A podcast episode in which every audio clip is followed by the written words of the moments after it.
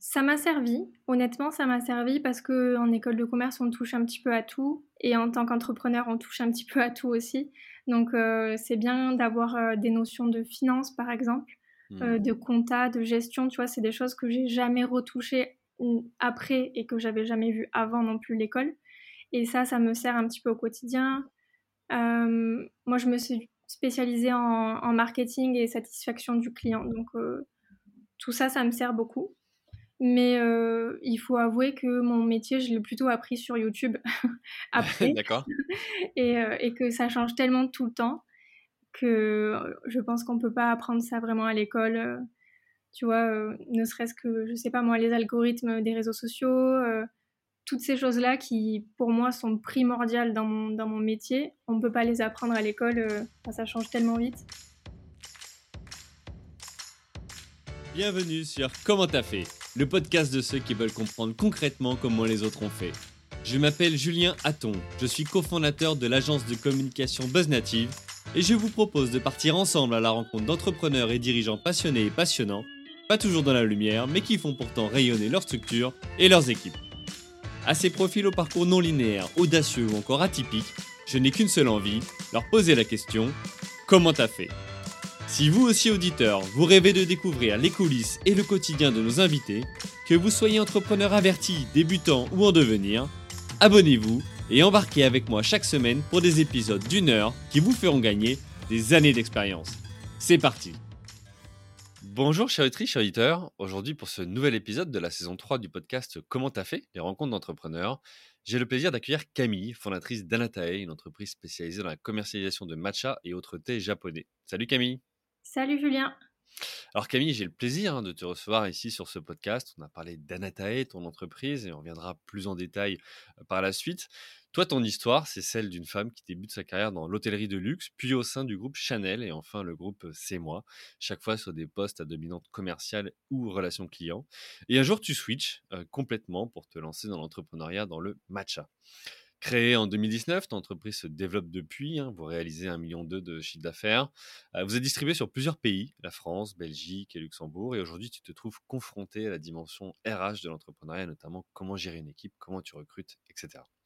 Ce que je propose, c'est que tu nous expliques en détail ton parcours, et pour cela, on va revenir sur ton expérience autour de 3 grands chapitres. Le premier, c'est comment tu as fait pour passer d'une carrière dans le luxe à entrepreneur dans le matcha. Ensuite, on évoquera comment tu as fait pour appréhender la dimension RH de ton entreprise, toi qui n'avais pas imaginé un jour devenir manager.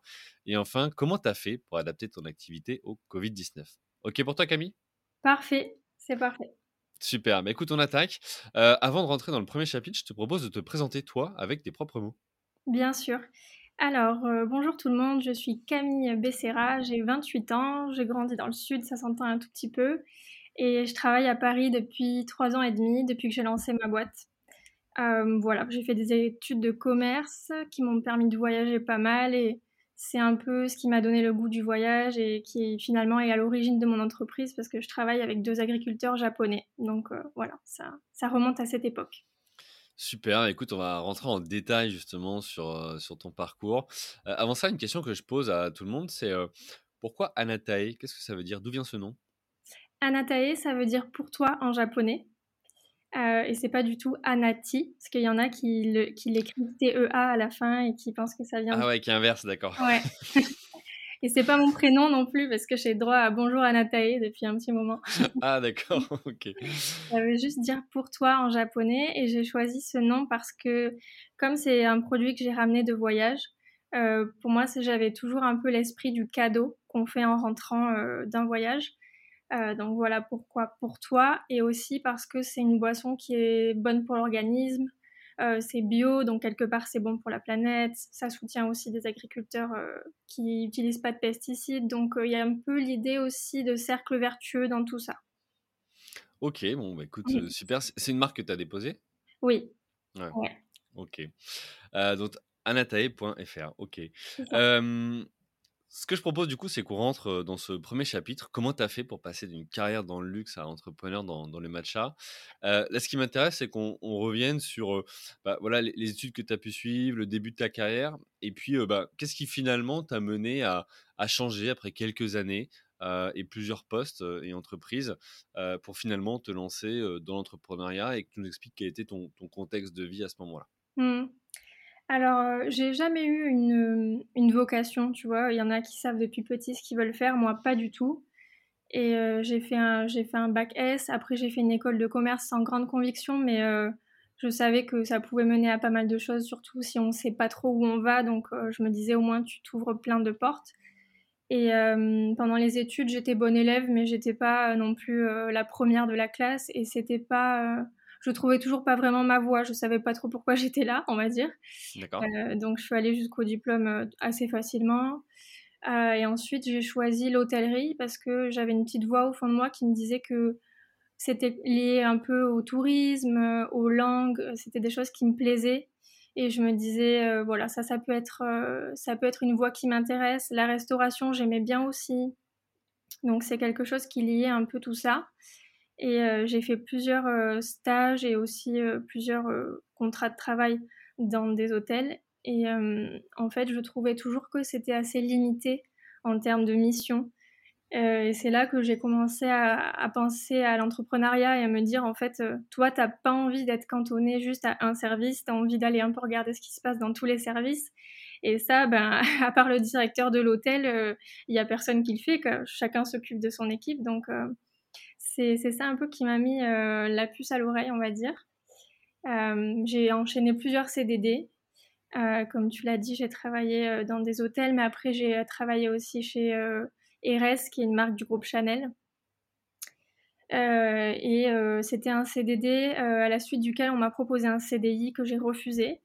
D'accord. Et là, j'ai vu toutes mes collègues faire oh! « Et je me suis dit... Ok, je suis pas comme elle, apparemment, on n'est pas dans le même monde. Elles étaient très choquées que je refuse ce super poste. Mais moi, c'était évident que je voulais plus continuer parce qu'en fait, c'était trop restreint comme quotidien pour moi. C'était trop tout le temps pareil, en fait. Voilà, ça revenait tout le temps. Je savais faire ce qu'on me demandait, c'était ok, mais en fait, quelques mois, c'était largement suffisant. Donc, c'est là que j'ai commencé un peu à creuser la piste de l'entrepreneuriat. Et pendant mes études, j'avais fait un stage en Asie, dans un hôtel, encore une fois, pendant lequel j'avais découvert le thé matcha, qui est un thé japonais. Moi, j'étais en stage à Hong Kong, donc pas au Japon, mais il y a quand même beaucoup de thé matcha un petit peu partout en Asie.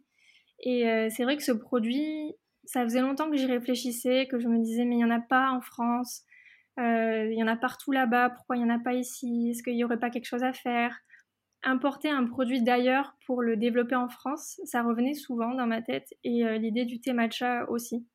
Parfois, je pensais aussi à importer des produits français à l'étranger, je me souviens, mais ça veut dire sûrement vivre à l'étranger. J'étais pas sûre que je voulais vraiment passer ma vie à l'étranger. Donc, j'ai commencé à y penser de plus en plus, et après plusieurs CDD et... Jusqu'au moment où j'ai plus voulu continuer à postuler parce que j'en avais marre de ce cercle-là, j'ai décidé de partir au Japon pendant 2 mois avec mes économies, donc en 2018, pour faire des petits boulots. À la base, j'avais un petit peu mis de côté l'idée du thé matcha dans ma tête, j'y pensais plus trop. L'idée, c'était faire des petits boulots dans des auberges de jeunesse, 20 heures par semaine à peu près, et être logée en échange. Donc, j'avais prévu 1 mois à Tokyo et 1 mois à Osaka. Et quand je suis arrivée là-bas, j'ai vu tout de suite le thé matcha partout parce que là-bas, pour le coup, c'est vraiment quelque chose qu'on retrouve dans tous les gâteaux, partout. Parce que comme c'est un thé en poudre, il s'utilise aussi en pâtisserie. Et là, je me suis dit, mais en fait, cette idée que tu avais eue, ces petits words que tu avais commencé à gribouiller, tu vas les reprendre et tu vas profiter d'être sur place pour faire tes recherches. Et peut-être que... t'étais venue pour des petits boulots que tu vas faire, mais le reste de ton temps, tu vas essayer d'optimiser toutes tes heures au Japon pour peut-être construire un projet. Voilà, ça s'est fait comme ça. Ok, alors je t'ai laissé dérouler, mais j'ai plein de questions pour toi. Yes. La première, elle est... Alors, est-ce que déjà, tu peux nous expliquer, pour les auditrices, auditeurs, qu'est-ce que le thé matcha ou qu'est-ce qu'il a de particulier par rapport à d'autres thés ? Ouais, pas de souci. Le thé matcha, ça appartient à la catégorie des thés verts. Donc en fait, le thé, c'est une plante, le théier, qui donne le thé. Et selon les saisons de récolte, on a différents thés à l'arrivée. On a des thés verts, des thés noirs, des thés blancs. Donc c'est vraiment la même plante à la base qui font tous ces thés. La différence, c'est juste la période de récolte, comme je l'ai dit, et aussi ce qu'on va faire de ces feuilles. Est-ce qu'on va les griller, les moudre, les rouler, les cuire, de quelle façon, etc. Et le thé matcha, ça fait partie donc des thés verts, des thés qui sont récoltés au printemps. Mais sa particularité, c'est qu'il est moulu. Entre autres, il y a plein de particularités, mais la plus évidente, c'est qu'il est moulu. Donc, on peut en fait l'utiliser en pâtisserie, et surtout quand on veut l'utiliser en boisson, c'est pas une infusion. On ne trempe pas le thé. On a une poudre, donc on la mélange. Et au final, on mange le thé. Et c'est ça qui fait toute la différence, c'est qu'on bénéficie de tout ce que contient le thé, alors que d'habitude, on ne fait que le tremper et on le jette. Donc, c'est en ça que c'est vraiment différent. Et c'est très intéressant à niveau nutritionnel, mais c'est aussi plus fort en goût. On peut en faire plein de choses. On peut en mettre dans des yaourts, dans des gâteaux. Donc, il y a pas mal de choses à faire avec et très intéressant pour la santé. Donc, voilà. Ok. Alors, du coup, ma question suivante, c'est pourquoi cette passion pour le Japon ou l'Asie de manière plus générale? Déjà, ça vient d'où? Ouais. Parce que tu y allais plusieurs fois quand même, tu dis j'ai mis de côté l'idée, mais tu es quand même retourné, donc il y avait peut-être quelque chose quand même d'enfoui. C'est clair. Franchement, j'ai eu beaucoup de chance parce que j'ai beaucoup voyagé pendant mes études. J'ai fait une année en Argentine qui m'a permis de faire quasiment toute l'Amérique du Sud. Et après, j'ai eu une folle envie de découvrir l'Asie que j'avais jamais visitée. Et je suis partie à Hong Kong, c'était la première fois que j'y allais. Et là, j'ai découvert un monde de fou, comme un New York, mais en chinois, quoi. C'était dingue. Et j'ai vraiment beaucoup aimé la culture asiatique. Moi, j'adore la gastronomie en plus. Et là-bas, il y a vraiment de quoi faire. Donc, je me suis un peu prise de passion pour toute l'Asie en général. Une fois que j'avais vécu à Hong Kong, j'ai voulu aller partout. Et le Japon, c'était vraiment c'était le premier sur ma liste, quoi, celui que je me gardais pour le moment où je pourrais y aller plus de 3 semaines, parce que je pense qu'il faut vraiment prendre du temps pour rentrer dans une culture comme celle du Japon. Et donc, au moment où j'ai pu, parce que j'avais économisé assez d'argent et je voulais plus de toute façon refaire un CDD en France, je me suis dit mais c'est maintenant qu'il faut y aller. Et ouais, j'adore les Japonais, j'adore leur culture. J'ai pas été du tout déçue en découvrant le Japon et je suis super contente maintenant aujourd'hui de travailler avec des Japonais. On y reviendra, mais c'est vraiment les meilleurs partenaires business au monde, quoi. Ils sont de confiance, ils sont dans les temps, voilà, je les adore. Ok, écoute, le message est passé. Ok, et du coup, ça, donc cette passion, c'est toi en voyageant, tu l'as découverte. Oui. Ça ne vient pas de ton environnement, de ta famille ou non, t'as pas.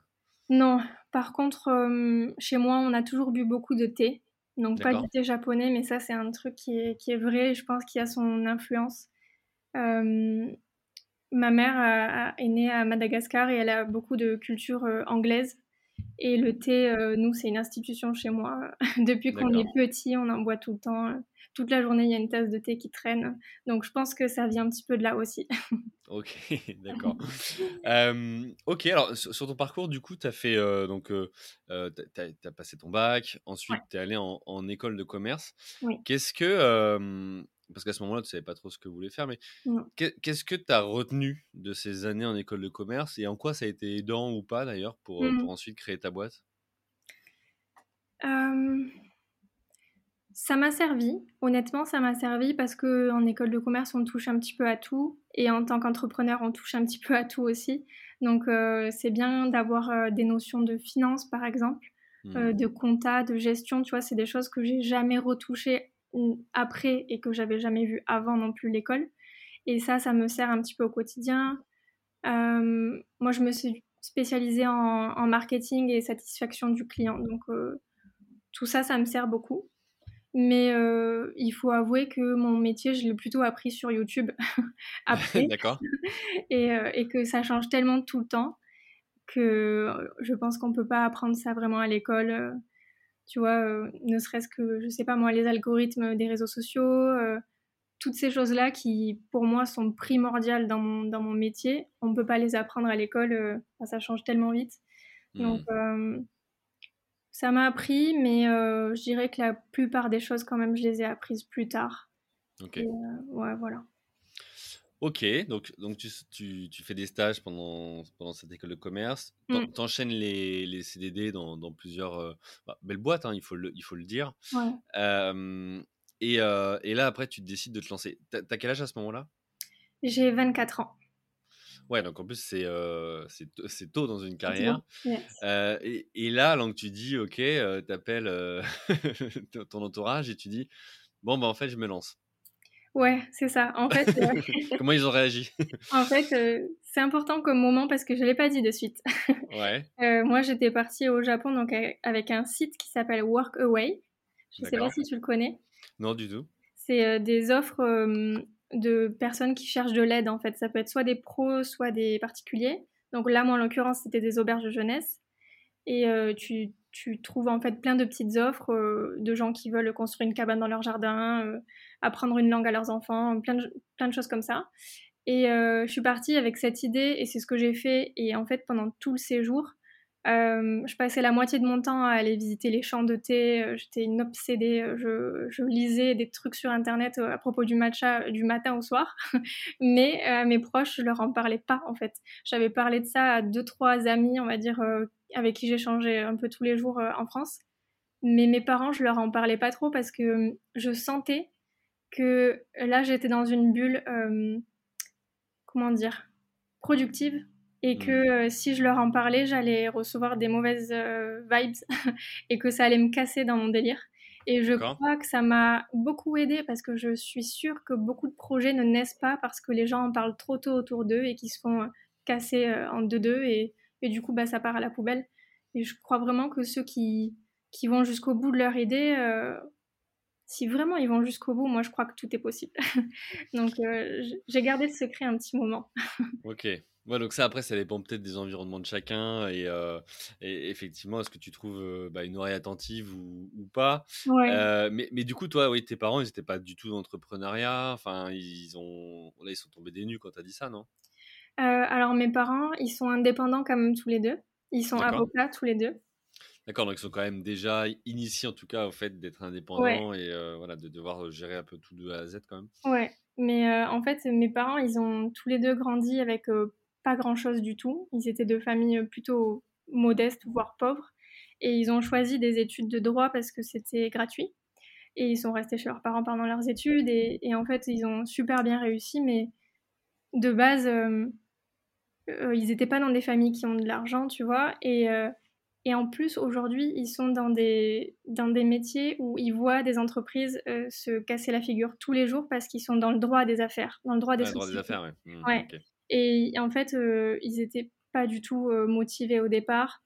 Je le savais. J'avais 2-3 fois parlé avec eux du fait d'entreprendre pour moi. Et ils m'avaient dit, mais tu sais Camille, c'est très compliqué d'entreprendre. La plupart des boîtes, elles se plantent. Et d'ailleurs, après, quand j'ai commencé à en parler à mes parents, ma mère m'a dit tout de suite, mais Camille, pourquoi des grandes entreprises de thé n'auraient pas déjà lancé le matcha en France si vraiment il y avait un truc autour du matcha? Pourquoi toi tu le verrais et pas une marque comme tu vois Daman ou ces grandes maisons de thé?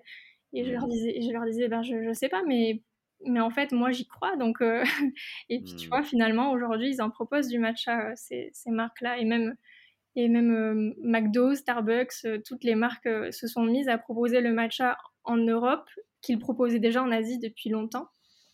Donc, mon petit message pour ceux qui sont découragés par leurs proches, faut bien se boucher les oreilles parfois. Ouais, ou arriver justement à le prendre comme quelque chose de positif et se dire, ok, bon bah justement, c'est hyper challengeant ce type de question. Ouais. Bah, ça va me faire travailler ou potasser peut-être un peu plus le projet pour arriver à avoir les arguments, les réponses ou des éléments différenciants par rapport à une potentielle concurrence comme là tu l'as mentionné. Ouais. Ok, donc là tu te dis bon je me lance, donc tu as effectivement ton entourage peut-être au départ en tous les cas un peu sceptique ou qui se pose des questions pour toi, hein, ça peut être bienveillant aussi hein, ce type de questions c'est, oui complètement je leur en veux pas et puis ça peut se comprendre quand ils voient tous les jours passer des contrats d'entreprises qui sont en difficulté. Pour autant toi tu dois te lancer. Comment tu fais à ce moment-là? T'as quoi comme, tu finances par toi-même, ils t'aident financièrement, tes parents. Comment tu fais au départ? Alors, j'étais partie au Japon avec le chômage, ce qui n'est pas tout à fait correct, mais voilà. J'étais partie là-bas, finalement, ça m'a permis de créer mon entreprise, donc je considère que c'est assez correct. Mais j'ai déposé mon nom de marque dans un cybercafé en Asie. D'accord. Pour te dire à quel point je voulais que ce soit gravé dans la roche avant que je puisse revenir en Europe et qu'on me casse mon délire. D'accord. Okay. C'était comme un engagement avec moi-même. Donc c'était assez drôle. J'ai fait ça au milieu de tous les gamers. Et ensuite, je suis rentrée en France et là, j'ai commencé à faire des petits boulots. Ma mère m'aidait au début un petit peu. Mais surtout, je faisais beaucoup de petits boulots parce que j'avais décidé d'emménager à Paris pour lancer ma boîte parce que je me disais que c'était le meilleur endroit pour le faire. Mmh. Et les loyers parisiens, si t'as un petit chômage, et c'était mon cas, en plus il m'en restait plus beaucoup, tu fais pas grand chose, quoi. Donc je faisais beaucoup de petits boulots. Je donnais des cours de langue le soir. D'accord. En quelle langue du coup? T'avais appris le japonais? Non, je donnais des cours de français à des hispanophones parce que D'accord. je parle espagnol. Ok. Voilà. Donc ça, c'est ce que je faisais le soir. L'après-midi, j'étais standardiste dans une boîte de consulting dans le 8e. Le week-end, je faisais hôtesse dans des événements. D'accord. Et du coup, il nous reste les matins. Tous les matins, je travaillais sur Anataé.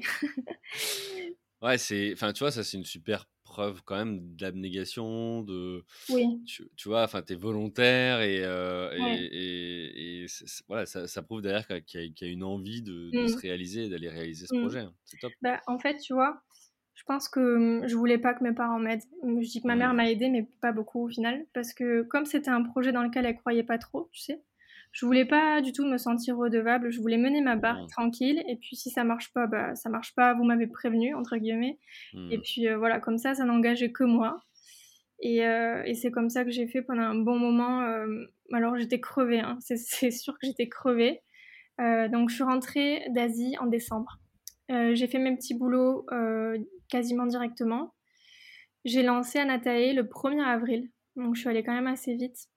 Ouais, après 3 mois finalement, donc avril 2019. Ouais, c'est ça, exactement. Pendant c'était 1er avril, t'as dit? Ouais, 1er avril. Ouais, ok, ouais. Non, je dis ça parce que il pourrait y avoir une dimension de superstition, toi. Est-ce que c'est une blague, pas une blague, tu vois? Ouais. Parfois, c'est bête, mais c'est comme les sportifs de haut niveau, tu vois. Certains sont superstitieux. Il y a des dates comme ça où je veux pas, j'en sais rien, créer un vendredi 13 ou des choses comme ça, quoi. En fait, tu sais quoi? Je sais plus quelle marque c'est, mais je sais qu'on est 3 à avoir lancé le 1er avril. 3 marques que tu as dû recevoir, je pense, ou pas loin, des DNVB en tout cas. Il y a Oma and Me, je sais pas si tu vois. Une marque de shampoing qui s'est lancée le même jour que moi, 1er avril 2019, et qui cartonne. D'accord. Et il y a une autre marque, je ne sais plus, ils se reconnaîtront peut-être, ils se sont lancés aussi un 1er avril, peut-être pas de la même année, mais l'année d'avant, je crois. Okay. Donc, c'est pas mal, en fait. Donc, le 1er avril est une bonne date pour se lancer. Ouais. Si tu retrouves les contacts, avec grand plaisir hein, pour les accueillir sur ce podcast. Ça marche. Ok, donc là, donc après les petits boulots, tu te lances. Comment tu fais au départ? Tu es toute seule? Tu as du soutien? Tu as des associés? Comment tu fais? Alors, je suis complètement toute seule. J'ai 4 000 euros de côté que je vais investir dans la boîte pour déposer mon nom de marque, commencer à payer un petit site sur Shopify, faire mes premières commandes de marchandises que je stocke chez moi. Ouais, parce que toi, c'est ce que j'allais dire. Après, tu as des fournisseurs. Enfin, je veux dire, là, tu es allé au Japon, tu as rencontré, tu as l'idée, tu reviens en France, il faut lancer le site, il faut créer la boîte, etc. Ouais. Mais il faut aussi avoir ton premier stock ou négocier, j'en sais rien, du flux tendu. Mais ça nécessite de l'investissement au départ, en tout cas. Ouais, c'est clair. On n'a pas trop parlé de mes recherches au Japon, mais je me suis mise d'accord avec 2 agriculteurs qui étaient super contents de se lancer dans ça avec moi. Bon, je sais pas s'ils y croyaient trop, eux non plus, mais en tout cas, ils étaient partants. D'accord. Et ils avaient des minimums de commandes de 100 boîtes par référence. D'accord. Donc, j'ai dit, j'en prends 100 par référence. J'ai pas trop le budget pour faire plus. Donc j'ai de la chance, c'est un produit qui est très léger et tout petit. Donc, pour tout ce qui est livraison, ça coûte peu et c'est pas en plus fragile, donc tu peux exactement. Pas le casser. Okay. Voilà, et stockage aussi, parce qu'à l'époque, moi j'avais un studio de 14 mètres carrés. Ouais, donc du coup, quand tu stockes des boîtes, ok. Ouais. Et toi, ces boîtes-là, elles arrivaient déjà personnalisées, il fallait que tu les personnalises. Enfin, derrière, toi, tu as la marque à faire vivre. Ouais, bien sûr. Alors en fait, je recevais les boîtes complètement vierges et je faisais imprimer des étiquettes en France que je collais moi-même. À la main, voilà. D'accord. Ouais. Vraiment. Ouais, mais c'est souvent ça au départ. Au départ, on fait comme on peut pour se lancer. On mettait une petite vidéo et puis j'en collais 100 et puis. C'est là où tu apprenais en même temps sur YouTube et puis tu faisais. Exactement. Ouais. Ok, ça marche. Et comment t'as fait du coup au départ pour faire tes premières ventes ? Parce que il y a effectivement la confection du site. Donc ça, c'est un budget ou du temps si tu le fais par toi-même. Ouais. Mais il y a aussi après le fait de faire savoir. C'est-à-dire que des sites, il en existe des millions ou des milliards dans le monde. Ouais. Pour qu'ils tombent sur le site anatae.fr, il faut quand même faire de la publicité ou le faire connaître. Tu as commencé par quoi pour émerger ? Alors moi, déjà, quand j'étais au Japon, je commençais déjà à réfléchir à comment j'allais me faire connaître. D'accord. Je maîtrisais très bien Instagram et je me disais... Le matcha, c'est un produit qui fait vraiment un bon mariage avec Instagram, on va dire, parce que c'est très visuel. Je voyais vraiment que je pouvais, selon moi, me faire connaître via ce réseau-là. Et je me suis dit, tu vas tout miser sur ça. Donc, j'ai commencé à regarder un peu les influenceurs que j'allais pouvoir contacter. Donc, assez facile. J'ai pris les filles que j'aimais bien suivre. Donc, c'était facile de trouver les premières. Tu vois, des contenus... nutrition ou food, ce genre de choses. Et j'ai commencé à me faire des petites listes, à les contacter, à leur parler du projet. Et puis dès que ça a été lancé, donc le 1er avril, j'ai pu envoyer mes petits colis, ou peut-être que j'avais même envoyé quelques jours avant, je ne sais plus. Et au début, je disais, moi j'ai une passion pour le thé matcha, je suis partie au Japon toute seule pendant plusieurs mois, j'ai fait vraiment du porte-à-porte pour en goûter plein, visiter les champs, les usines, je suis toute seule. Je lance ça, c'est minuscule, tu vois, j'ai jamais voulu prétendre que j'étais plus grosse que ce que j'étais. Mais est-ce que ça vous dirait de goûter et de faire une story en échange ou ce genre de choses en échange ? Je peux pas vous rémunérer. Si ça vous dit pas, aucun souci, mais merci de me le dire avant que j'envoie le colis parce que j'ai pas trop de budget. Et si ça vous dit, bah c'est génial, let's go. Donc c'est comme ça que ça a commencé sur Instagram. Et après YouTube est venu, mais vraiment au départ quasiment full Instagram. Ok, donc tu t'appuyais plutôt sur les réseaux sociaux et des influenceurs ou en tout cas des personnes qui ont une communauté engagée. Ouais. Comment ça s'est passé ta première vente sur Internet ? Du jour où tu mets le site en ligne, c'est quoi ? C'est un pote ? C'est une pote ? C'est de la famille ? Non, comment même pas. Tu sais quoi ? Même pas. C'était quelqu'un que je connaissais pas du tout. D'accord. Et quand la commande est tombée, j'ai paniqué.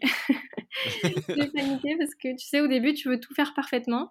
Ouais. Déjà, j'ai pas compris instantanément ce qui se passait. Je me suis dit, c'est quoi ce mail ? Parce qu'au début, ça m'envoyait un mail quand je recevais une commande.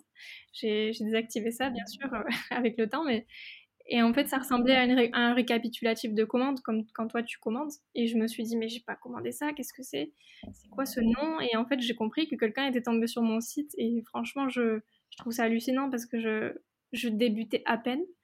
Et j'étais trop contente. Et j'avais commandé des cartons, tu sais, avec le logo de ma marque. Mais je les avais pas encore reçus. Du coup, j'ai dû envoyer avec un carton neutre. Et je me rappelle que ça m'énervait trop, quoi. Je me disais, c'est mon premier carton et je le fais même pas comme je voulais. Donc, c'était trop, trop sympa les débuts. Franchement, les premiers cartons, limite, comme je disais la dernière fois, tu passes 2 heures à mettre ton bout de scotch dans le bon sens, etc. T'es hyper impliqué. Vraiment que ce soit parfait. Ouais.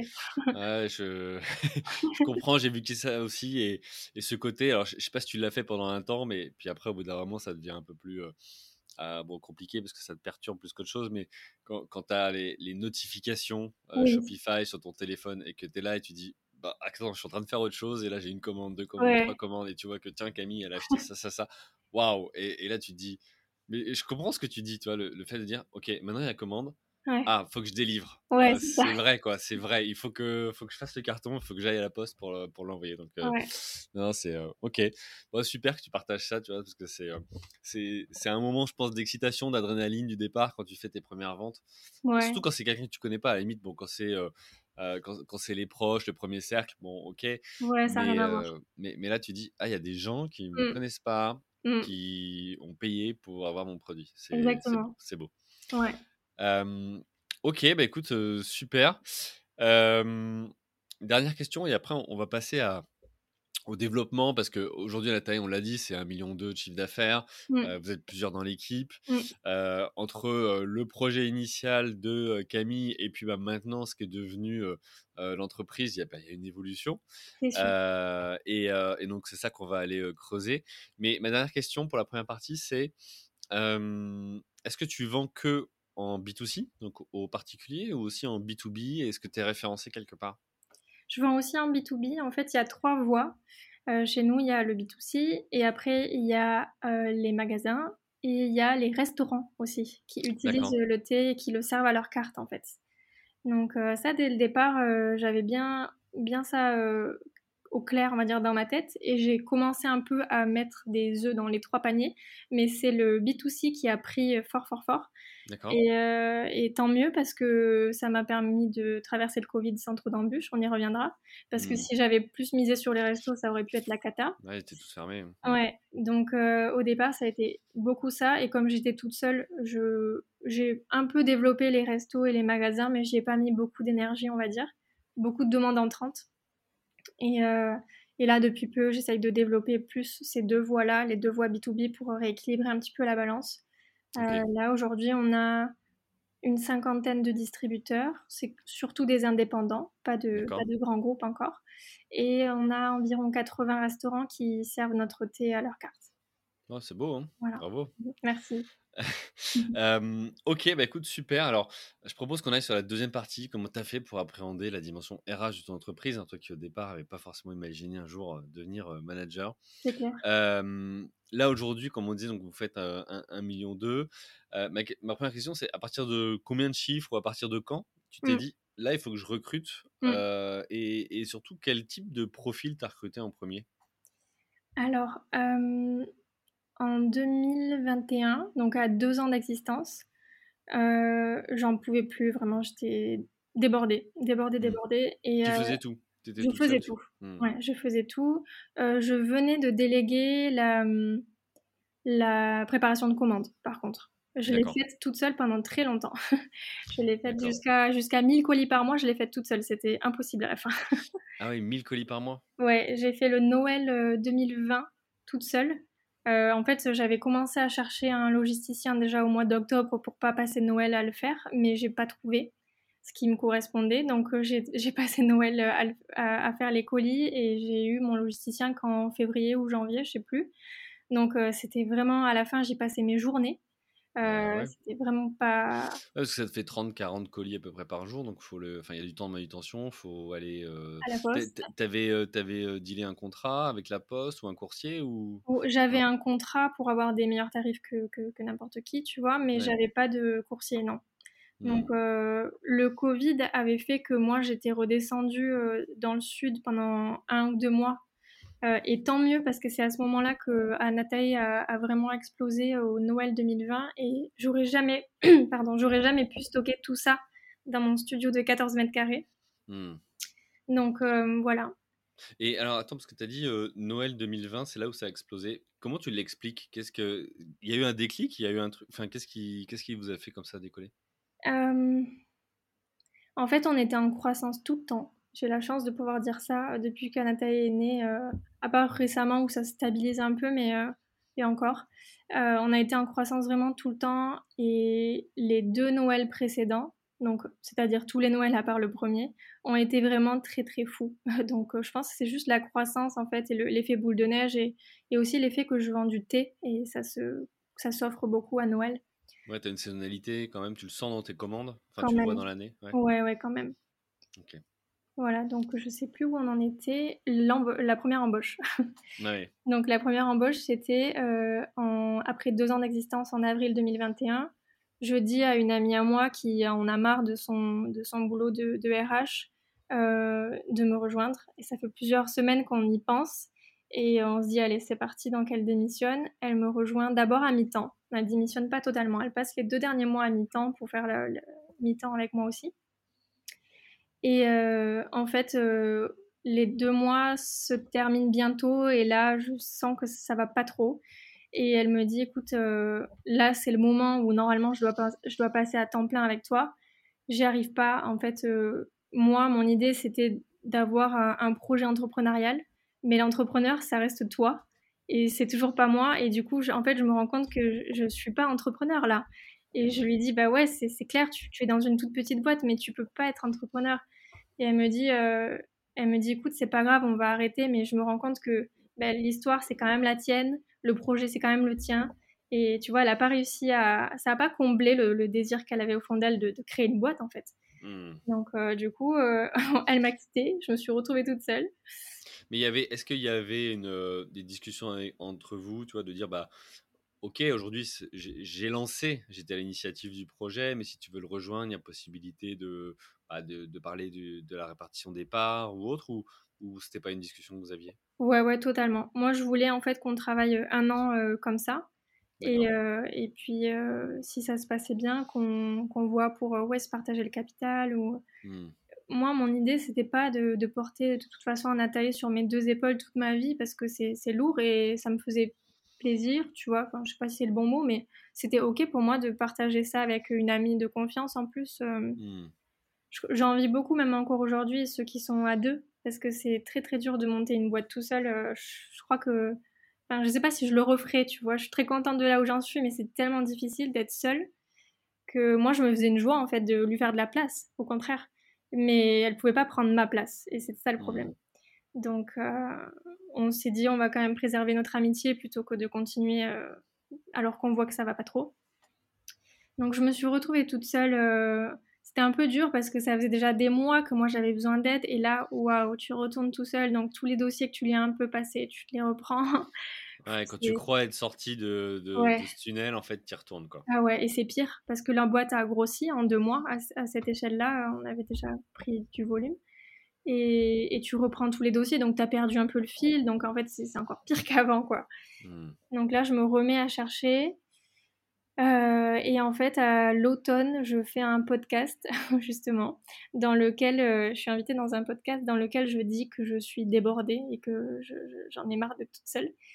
Et à peu près à ce moment-là, il y a quelqu'un qui m'écrit, qui me dit « J'ai entendu ton podcast, moi, je travaille dans un grand groupe, je cherche pas forcément à quitter mon boulot, mais ton podcast, il m'a vraiment parlé et je me vois pas mal te rejoindre, j'aimerais bien qu'on se rencontre, etc. » Et à peu près au même moment, pour faire les choses dans l'ordre, je prends une freelance parce que je vois que Noël arrive et que ça va être la cata. Même si je fais plus les colis moi-même, je vois que le SAV et tout, là, c'est plus possible de le gérer moi-même.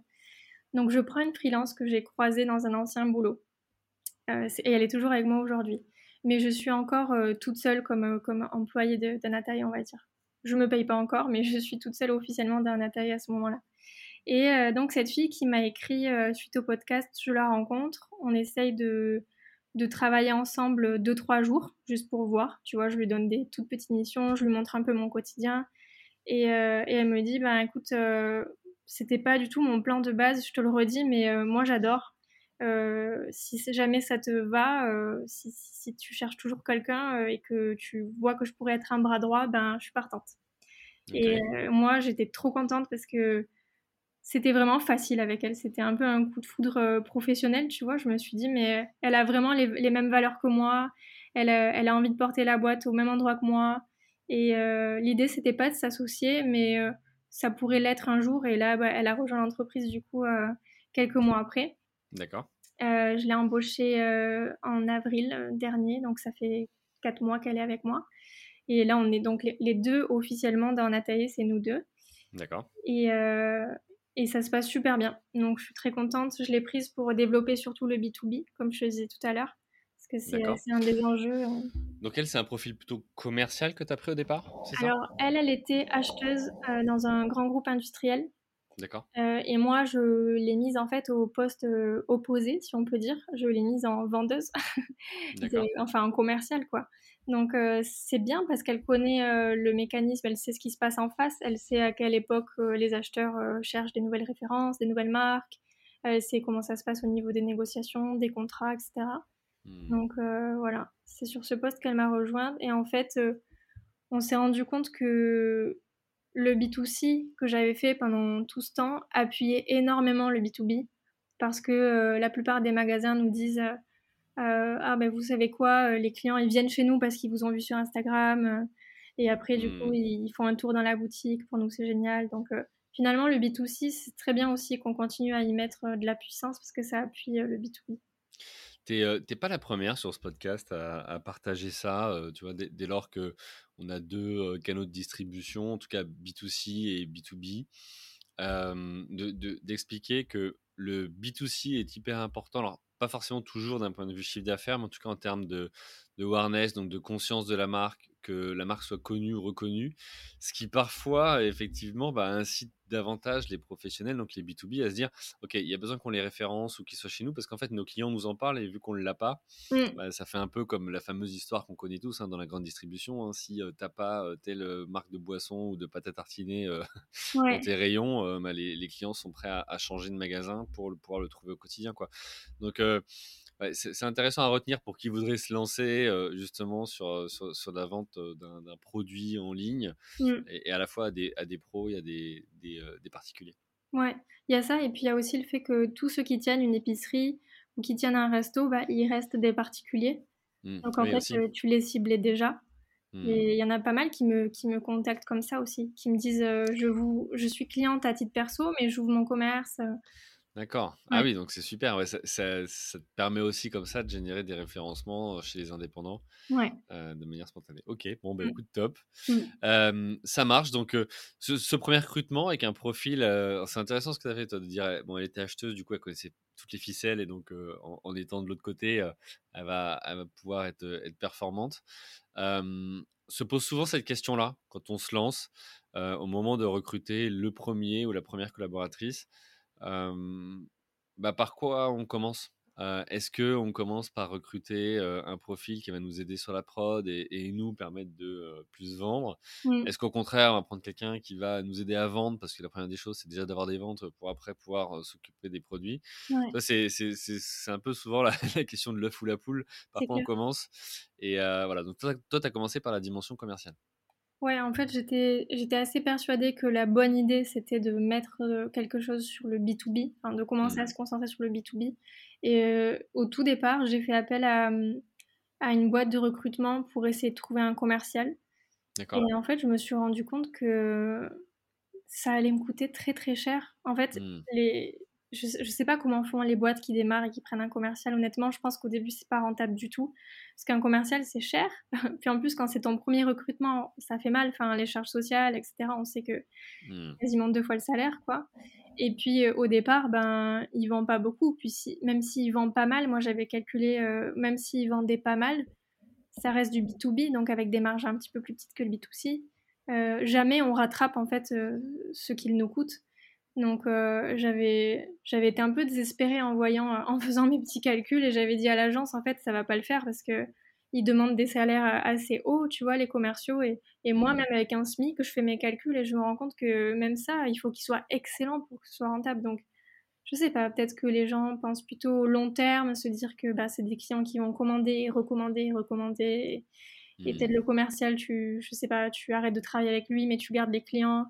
Je sais pas, mais en tout cas, ça, moi, j'ai pas trop trouvé la solution à l'énigme. Donc, j'ai pris Anaïs qui ne fait pas que ça, en fait. Et c'est là que tout change, en fait. Elle m'aide aussi aux importations. D'accord. Parce que moi, j'importe des produits bio du Japon et c'est assez compliqué. Il y a pas mal de documentation, puis il faut être assez réactif parce que si tu as des colis bloqués au milieu de la planète, il faut être réactif, quoi. Et elle m'aide aussi à gérer les stocks.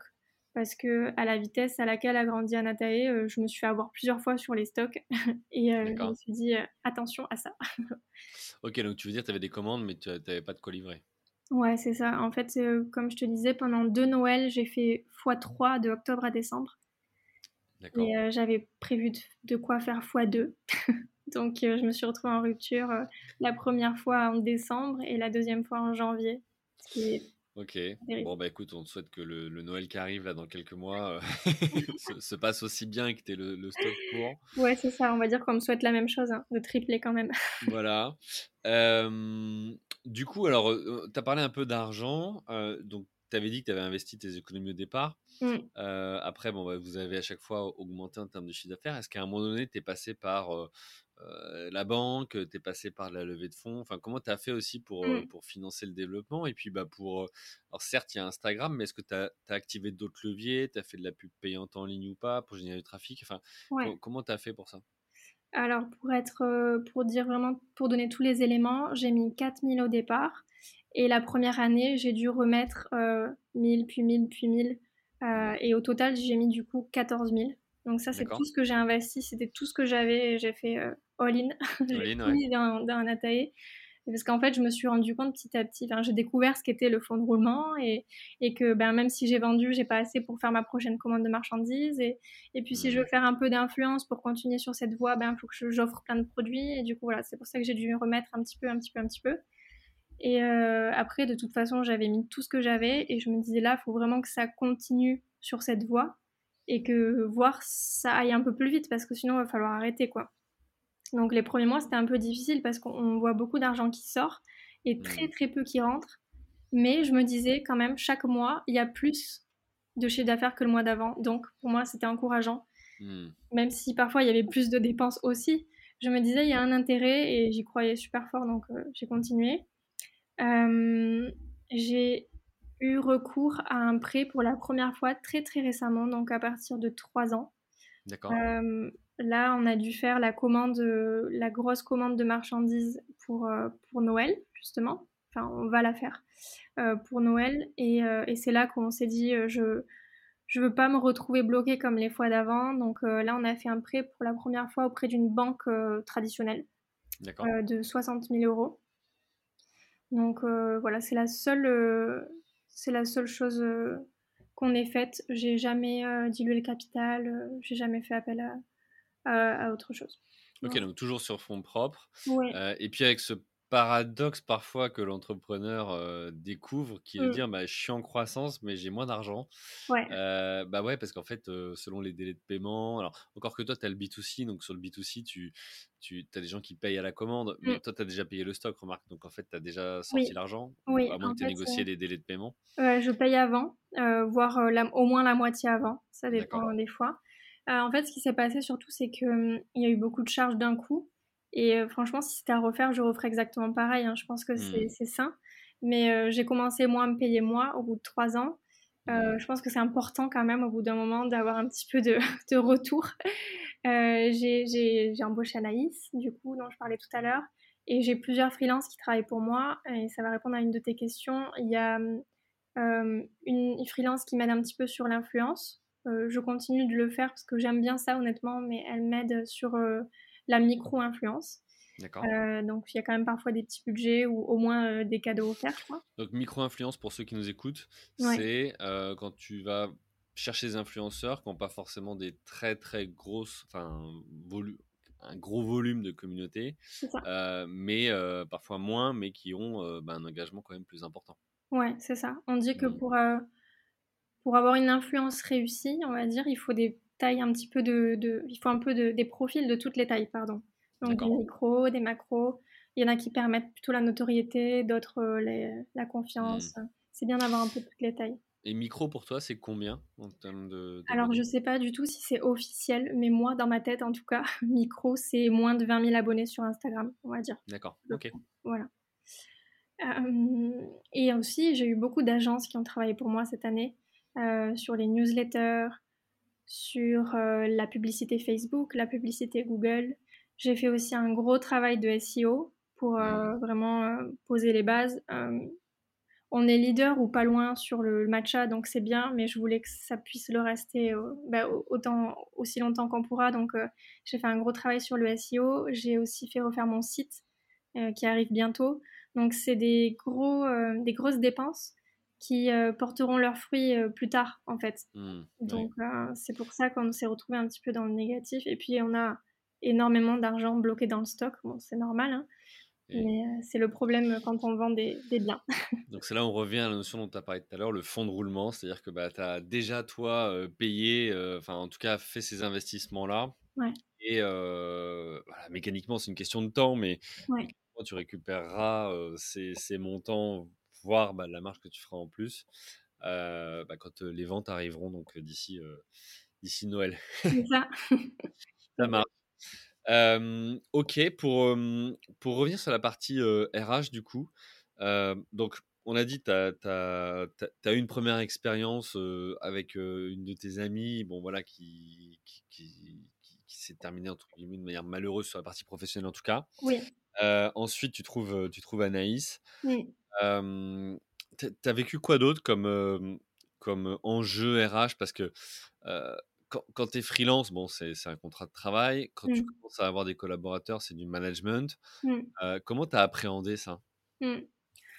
Franchement, c'est un gros challenge pour moi. Je pense que quand on fait le métier d'entrepreneur, on s'imagine qu'on va être seul, en fait. Et ben non, on va pas être seul. Enfin, si tout se passe bien, on va pas être seul longtemps. Bon, ça dépend quel genre de boîte, évidemment, mais moi, en tout cas, c'était assez prévisible que j'allais devoir recruter au bout d'un moment.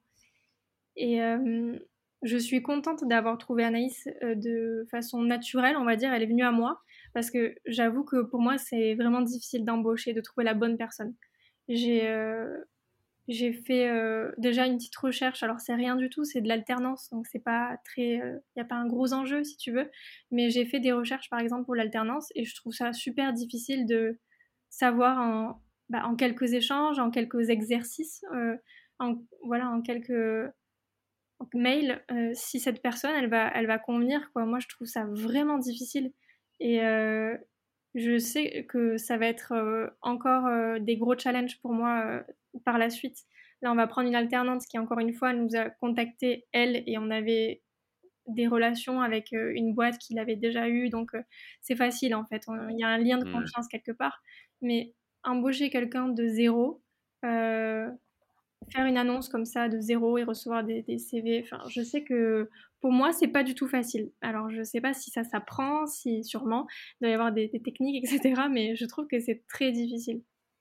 Ouais, donc c'est vrai que c'est pas un sujet qu'on a traité trop souvent sur ce podcast, mais c'est vrai que quand on se confronte au développement de son entreprise, la dimension recrutement, elle est clé. Alors certains, tu vois, sur ce podcast, on dit qu'ils s'appuyaient sur des cabinets de recrutement, d'autres, comme toi, c'est un peu plus compliqué, ou en tous les cas, c'est aussi une dépense effectivement à prendre en compte. Alors, on sait aussi le coût d'un recrutement raté, puisque derrière, effectivement, il y a plein d'études qui montrent ce que ça implique, à la fois d'un point de vue financier, mais aussi parfois contre-performance, mais aussi parfois sur l'ambiance de manière générale. Donc, tout ça, ça peut avoir des impacts au global sur l'activité. Mais donc, voilà, donc il y a plusieurs partis pris, il y a plusieurs manières de faire. Et certains disent c'est plus de l'intuition, d'autres ont des méthodes. Donc je pense pas en tout cas qu'il y ait une solution miracle qui réponde à tout, mais voilà, chacun je pense doit aussi se faire son expérience, recruter, se planter, recruter, réussir, et puis au final voilà, arriver à trouver le bon moyen pour savoir s'entourer. Voilà, en tout cas moi, tu vois, de mon expérience aussi, recruter c'est déjà, ça doit être aussi un match dans les deux sens. Ouais. Et donc, ça aussi, c'est important. Et je pense qu'aujourd'hui, avec le marché du travail tel qu'il a évolué, les entreprises ont autant aussi à travailler leur marque employeur et à être attractives pour les collaborateurs. Donc, toi, là, c'est un sujet un peu difficile. Sur la partie ensuite, tu vois, onboarding, donc comment tu intègres la personne dans l'entreprise, est-ce que tu fais des points d'étape, tu as des points réguliers? Comment ça se passe avec justement Anaïs, tu vois, qui était freelance jusque-là, qui maintenant fait partie de l'équipe et qui a potentiellement un lien de subordination? Oui. On a un point toutes les semaines. D'accord. Donc ça, c'est sûr. Et je pense que le point toutes les semaines, c'est le minimum, à mon avis. Et c'est bien de ne pas le louper aussi. J'essaye de ne pas le déplacer, même si j'ai autre chose. Si on me propose autre chose, vraiment, c'est le point que je ne veux pas bouger parce que je pense que c'est important. Donc, priorité à ça. Ouais, priorité à ça. En plus, elle vient d'une grande entreprise, donc elle avait des collègues, elle avait, tu vois, toute une organisation, en fait, des événements de team building, un vrai truc, tu vois, un comité d'entreprise. Moi, à côté, je me disais, est-ce que ça va lui convenir ? C'est tout minuscule, quoi. À côté, on n'avait pas de bureau, on vient d'en prendre, mais finalement, on les lâche. On y reviendra peut-être, parce que, en fait... l'alternante qu'on a trouvée, elle n'est pas sur Paris. Donc, finalement, le besoin qui me semblait si fort, ben, il n'est plus là. Donc, on va revenir à une entreprise full remote. D'accord. Voilà, c'est pas facile de donner l'impression et le sentiment à la personne qu'elle fait partie de la boîte à 100% quand tu n'as ni bureau, ni collègue, ni beaucoup de docs. Tu vois, j'avais essayé de faire un maximum de docs quand elle est arrivée. Donc, la cible de Anataé, les valeurs d'Anataé, beaucoup discuter avec elle sur ce que je déteste, ce que j'adore, pourquoi je ne fais pas tel choix que font mes concurrents. Voilà, toutes ces choses-là qui sont pour moi super importantes, mais c'est un gros enjeu de faire passer quelqu'un d'une boîte très très établie à une boîte comme Anataé sans qu'elle se sente complètement perdue, tu vois. Et je crois que ça va, j'y arrive bien, mais je fais toujours super attention à ça. Je lui demande toujours et toi, comment tu te sens ? Est-ce que travailler chez toi, c'est pas bizarre ? Est-ce que tu arrives à profiter des avantages que tu as ? C'est-à-dire de pouvoir, si tu veux, faire une pause de 3 à 5 et te remettre à bosser 2 heures avant de dormir, tu vois ? Et pour l'instant, elle me dit qu'elle a un peu de mal à prendre ces libertés-là, mais moi, justement, je la pousse à profiter des avantages qu'on a parce que. Ils sont énormes, donc ça serait trop bête de s'en passer, quoi. Ok, alors super, ça va me faire une bonne transition vers la dernière partie. Comment tu as fait pour adapter ton activité au Covid-19 ? Là, on peut le prendre avec 2 perspectives. La première, c'est d'un point de vue business. Est-ce que entre le 1er avril 2019, quand tu as créé, et mars 2020, le début de la crise du Covid, est-ce qu'après, tu as vu des impacts ou un accélérateur, un booster ou pas sur les ventes. Et puis, deuxième perspective, c'est sur la partie plutôt organisationnelle. Alors là, tu nous as dit, effectivement, vous avez pris un bureau, puis finalement, vous allez revenir au full remote. Voilà, comment vous êtes organisé ? Et puis, surtout, tu en as parlé aussi. Comment tu fais pour animer ton équipe ou comment tu vas faire avec l'alternante qui va arriver pour faire en sorte que vous êtes 3, 4 et de créer cette culture ou ce sentiment d'appartenance ? Alors moi, j'ai lancé avant le Covid, donc j'ai traversé le Covid vraiment du début à la fin. Je pense que ça m'a aidée, honnêtement. Je ne peux pas en être sûre. Enfin, ce que je veux dire, c'est que j'étais en croissance et ça n'a pas coupé ma croissance. Donc peut-être que sans le Covid, ça aurait été une croissance plus tranquille ou peut-être que ça aurait été même encore mieux. Mais je crois quand même que ça m'a aidée parce que je vends des produits qui sont liés à la santé et les gens à ce moment-là se sont quand même beaucoup intéressés à la santé, à consommer bio, etc.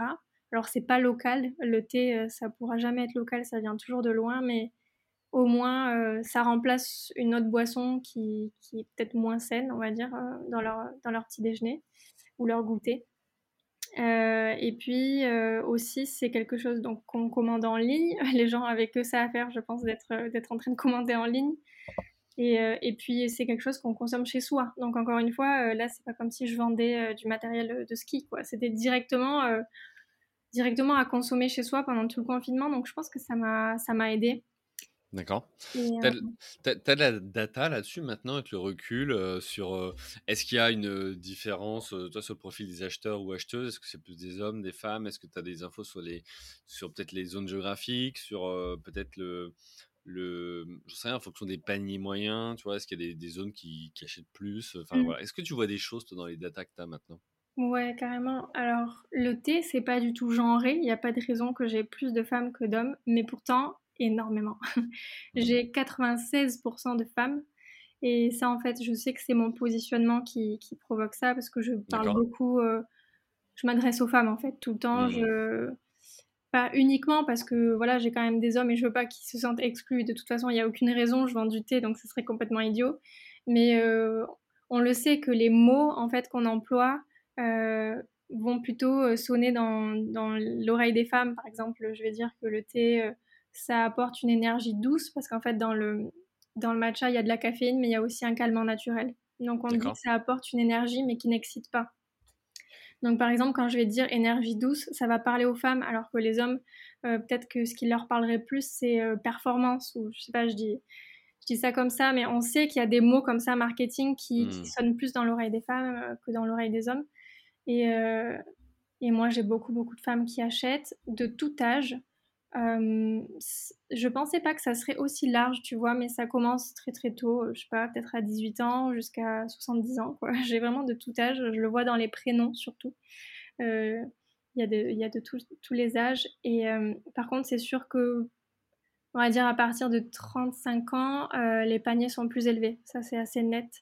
D'accord. Et la récurrence aussi. Ouais. Quand je choisis des influenceurs, par exemple, je peux avoir une influenceuse de 25 ans, une autre de 40 ans qui fonctionne aussi bien en termes de vente, mais dès que je me mets à regarder les paniers moyens, on est bien au-dessus chez celle qui est un peu plus âgée et il y aura plus de récurrence aussi. D'accord. Tu crois que c'est dû à quoi ça? Plus de moyens ou... enfin... Plus de moyens. Je crois aussi que les plus jeunes... ont envie de tester le matcha parce que c'est un produit assez à la mode, mais peut-être qu'elles ont moins du coup le désir d'ancrer ça dans leur quotidien, tu vois. C'est plus pour essayer, mais après c'est clairement lié au budget parce que c'est un thé qui est assez cher, donc voilà, les étudiants ils peuvent peut-être en acheter une ou deux fois, mais voilà. Ok. Et donc sur la partie organisationnelle, quel impact ça a eu sur ta boîte? À l'époque, moi, je te dis, j'étais toute seule pendant le Covid, donc le seul élément qui a changé, c'est qu'en fait, je faisais encore les colis moi-même et on n'avait plus le droit de sortir. Donc, je suis allée à la poste une dernière fois avec tous mes colis en disant sur Instagram, dernier départ à la poste, il n'y aura plus d'envoi jusqu'à nouvel ordre. Par contre, je mets un système de précommande avec moins 25%. C'est une réduction que je fais jamais parce que ma marge ne me le permet pas normalement. Moins 25%, c'est vraiment le max que je peux faire pour du B2C. Et voilà, j'ai dit précommande moins 25% et puis vous serez livré quand on aura le droit, en fait, quand on aura le droit de sortir. J'expliquais ça par le fait que moi j'étais une petite entreprise, donc j'allais à la poste vraiment avec mes deux jambes et aussi le fait que les envois postaux étaient restreints un petit peu, tu sais, on recommandait de ne pas trop envoyer parce qu'il y avait déjà pas mal de bouchons, de retards, il y avait beaucoup de... C'était encombré en fait, donc ils recommandaient, je ne sais pas si tu te souviens, de limiter les envois, les achats par internet, etc. Ok, donc tu as eu des problèmes sur les importations peut-être aussi sur ton stock? À ce moment-là, j'ai eu vraiment beaucoup de chance parce que j'avais fait une grosse commande juste avant. Okay. Une grosse commande aujourd'hui, elle me paraît très minuscule, mais à l'époque, elle me paraissait grosse en tout cas. Eh oui, on évolue. Ouais. Et sinon, après, moi, j'ai eu, c'est pas lié, mais j'ai eu un problème de stock à cause de la guerre en Ukraine, par contre. Là, on a été bloqués pendant un bon moment. C'était assez horrible. Enfin, horrible. Je mesure mes mots, évidemment. La guerre en Ukraine est bien plus horrible que ça sous d'autres aspects. Mais voilà, on a eu une rupture de stock à cause de la guerre en Ukraine. Ok. Et si maintenant on parle un peu des prochains mois, donc tu vas accueillir aussi une alternante. Ouais. Qu'est-ce que tu as prévu pour arriver justement à gérer cette boîte full remote? Là, avec l'alternante, on sera 4 quasiment à temps plein parce que j'ai une autre freelance qui est quasiment tout le temps là. Et même, on pourrait même dire 5 parce que j'en ai une autre aussi qui m'aide pas mal. Donc, on commence quand même à être une vraie équipe. Et ce que j'ai prévu, c'est de faire des réunions à Paris de temps en temps, dans des coworking, des restos, des journées où on va travailler tout au même endroit.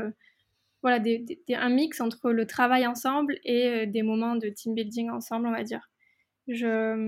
C'est important pour moi de les voir travailler ensemble aussi, tu vois, sur des projets où elles se mettent à deux. Je trouve ça super intéressant. J'avais pas pensé à cette dimension-là, mais...